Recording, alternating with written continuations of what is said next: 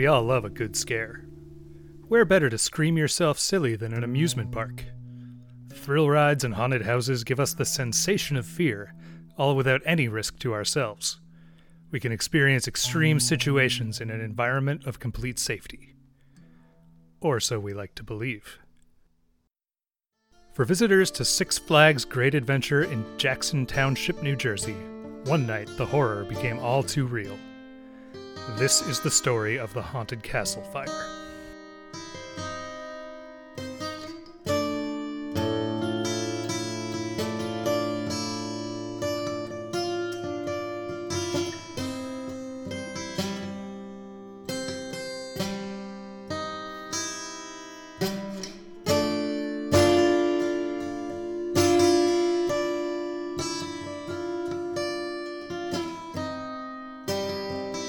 Welcome to Fatal Errors, the podcast about man made disasters. Each episode, we take a look at a deadly mishap that was caused or exacerbated by human failure. While the details vary, these stories all have one thing in common they could have been prevented. Some will call them accidents, but I disagree. Whether due to negligence, incompetence, mismanagement, or simply greed, these tragedies were all but inevitable. The subject of today's episode is a case in point. The Haunted Castle attraction at Six Flags Great Adventure was shoddily constructed to begin with. Lax fire code enforcement allowed thousands of visitors to pass through a poorly lit, disorienting space that lacked basic fire prevention and suppression features. Poor upkeep and managerial neglect transformed an unsafe space into a death trap. A disaster was coming. The only question was when. The answer turned out to be May 11th, 1984, when a fire started in the haunted castle. After the flames had subsided, eight teenagers were dead.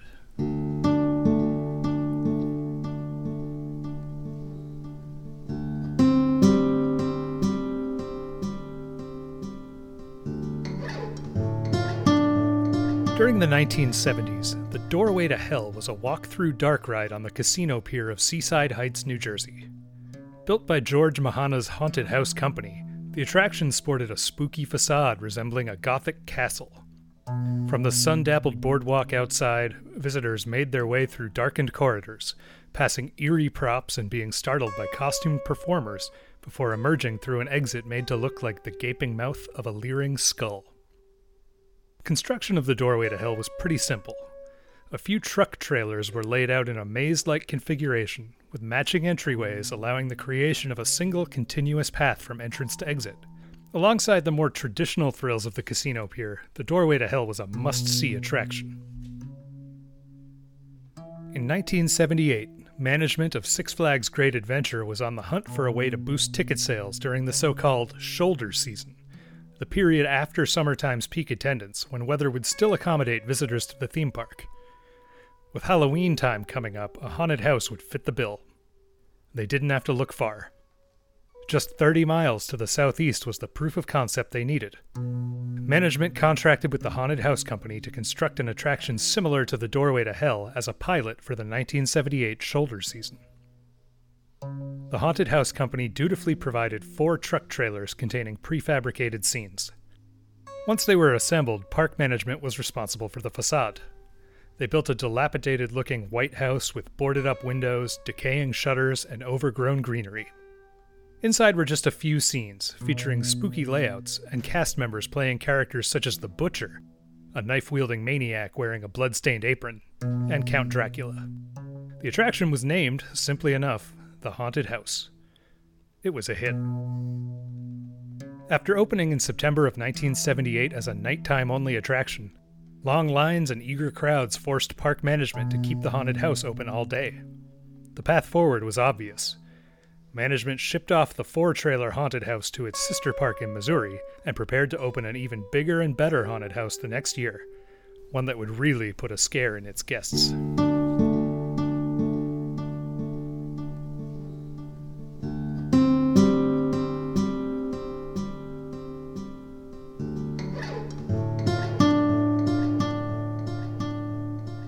For the 1979 season, Six Flags Great Adventure again hired the Haunted House Company to provide the interior of the new attraction. As before, the scenes arrived prefabricated within truck trailers. This time, there were 17 trailers comprising the interior. Providing the layout structure was a mix of treated and untreated plywood, and interior finishes included an array of fabric, tar paper, paper mache, and paint. For the exterior, the park built a massive castle facade measuring about 35 feet high and 109 feet long. According to the National Fire Protection Association report, the entire facade was constructed of untreated wood with a finish consisting of spray painted urethane foam. Photos show towers, spires, and arches made to look like tan colored stone. With its medieval look, there was really only one appropriate name the Haunted Castle. While the scale of the attraction was much changed from the previous year, management still intended the Haunted Castle as a temporary attraction. And since it was comprised of wheeled trailers, fire inspectors also treated it as temporary, which meant that the structure was not subjected to the same standards as the park's permanent attractions. As a result, park management never installed sprinklers or smoke detectors. Which is not to suggest that the Haunted Castle was entirely bereft of safety equipment.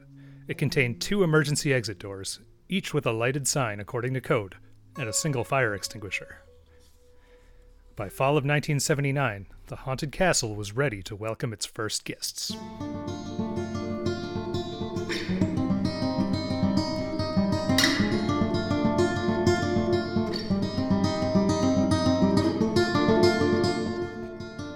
It was actually two attractions in one. The red side and the blue side were mirror images of each other, each a continuous walkway through eight trailers. They were joined in the center by one more trailer, the control room, which allowed ride operators to control the lights and sounds of the attraction, and performers to enter and exit without disrupting the experience. On especially busy nights, both sides were open. Whichever side visitors entered, the experience was roughly the same. Visitors crossed a moat and passed through the darkened doorway. The first major set piece was the Butcher, a holdover from the haunted house, in which a live performer menaced passersby with a knife. Directly behind the butcher tableau was a door into the control room, which also allowed egress through one of the emergency exits. While not marked as such, in the event of an emergency, park workers could have helped patrons escape through this passageway. Winding through the narrow corridors, visitors passed a coffin, then made a 180 degree turn into a long hallway. It was at this point, 226 feet into the maze, that visitors came across the first proper emergency exit, which led behind the control room and out of the building. Next came the strobe room, a black and white painted corridor made disorienting through the use of a strobe light. A few more turns, past Frankenstein, the dungeon, and the spider display, and visitors would encounter the second emergency exit, this one 336 feet of traversal from the entrance. At last was a relatively straight shot the length of the structure, through the caves and the rotating barrel room, until visitors exited the building. The entire length of the show, from entrance to exit, was 458 feet, and took about three minutes to pass through. The problems began almost immediately.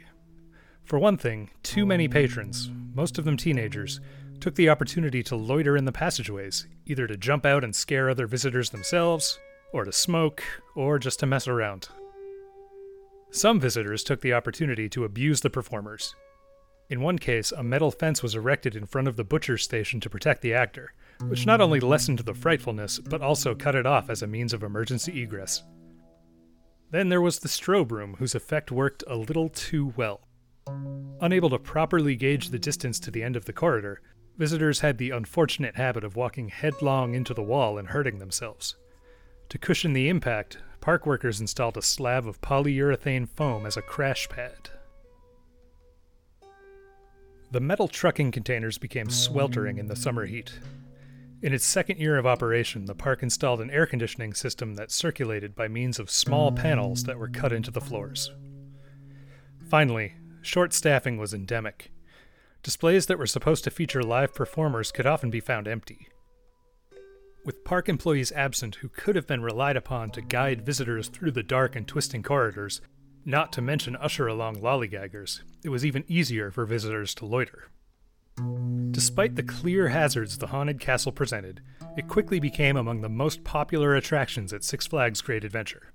Responding to demand, management kept the supposedly temporary attraction running all day, every day, for the next several seasons. So it went until May 11th, 1984.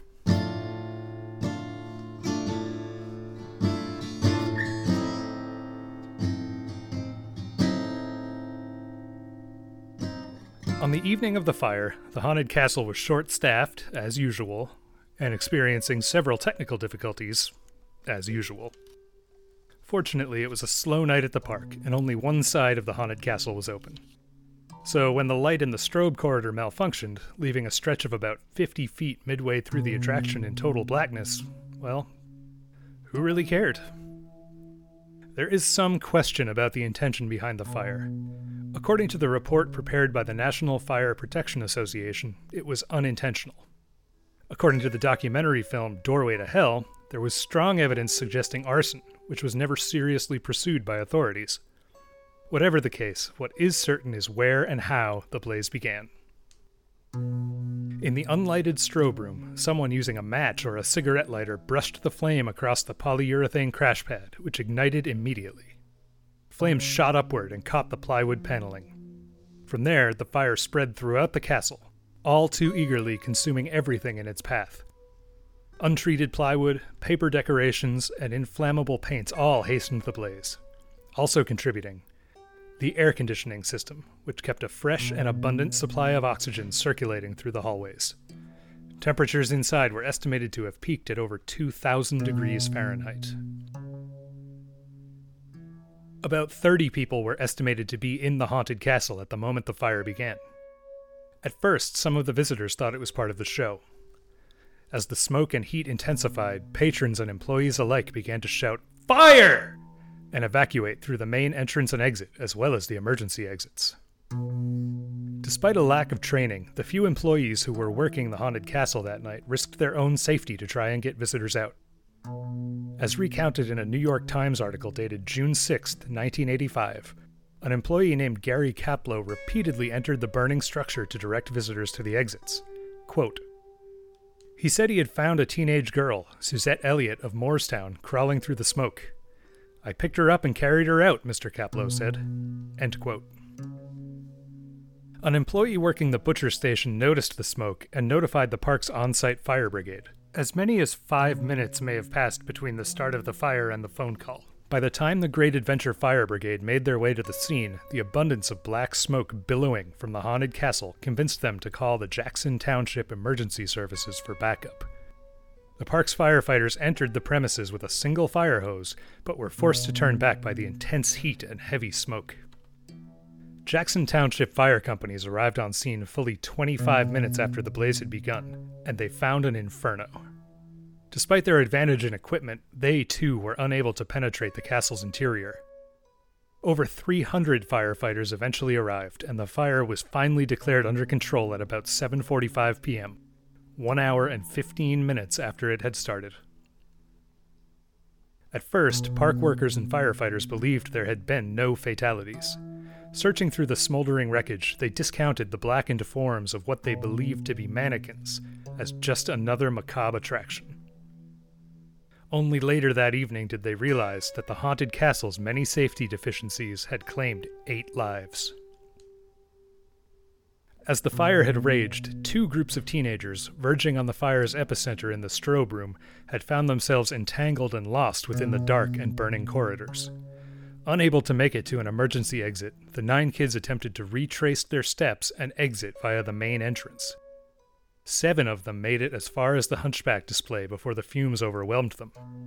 They died together, their faces pressed against the air conditioning ducts.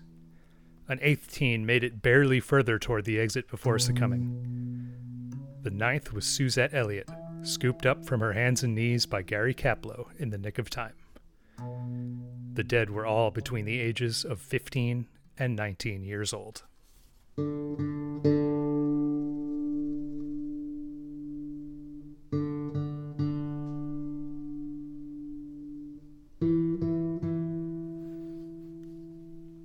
Four months later, in September of 1984, a grand jury indicted Six Flags for aggravated manslaughter, and the trial began the next May, just over a year after the fire.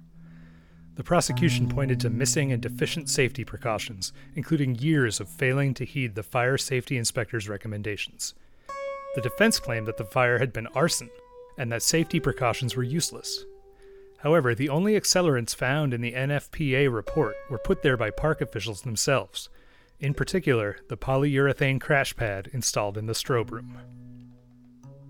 Unexpectedly, a representative for the National Fire Protection Association actually testified for the defense, claiming that the presence of sprinklers was not likely to have saved any lives.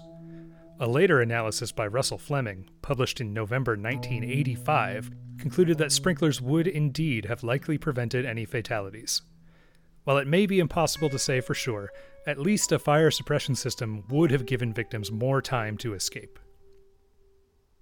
In the end, the jury returned a verdict of not guilty for the criminal complaint. They held that the park could not have been at fault because it was the township's responsibility to enforce the fire codes, and they had failed to do so.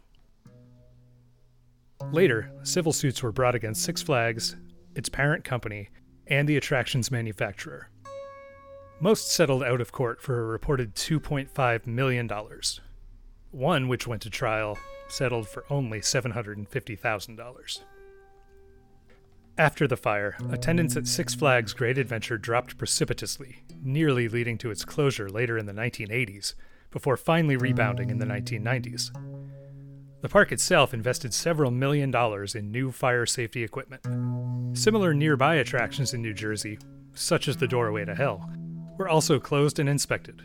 And this time, inspectors' safety recommendations were heeded the NFPA revised their guidelines pursuant to temporary, quote, special amusement buildings. Among their recommendations, automatic sprinklers in all indoor attractions. Today, the amusement park industry as a whole enjoys a sterling safety record. According to the International Association of Amusement Parks and Attractions, the rate of injury per attraction is just 1 in 17 million, far less than the odds of being shot, struck by lightning, or attacked by a bear in a national park. So go ahead and visit your local theme park. You don't really need to worry about anything going wrong. But then, that's what millions of visitors who traversed the darkened corridors of the haunted castle thought. For five years, they were right. Until the night they weren't. For all we know, the next haunted castle disaster is lying in plain sight. Perhaps at this very moment, giddy patrons are passing through its turnstiles, ready to scream their heads off.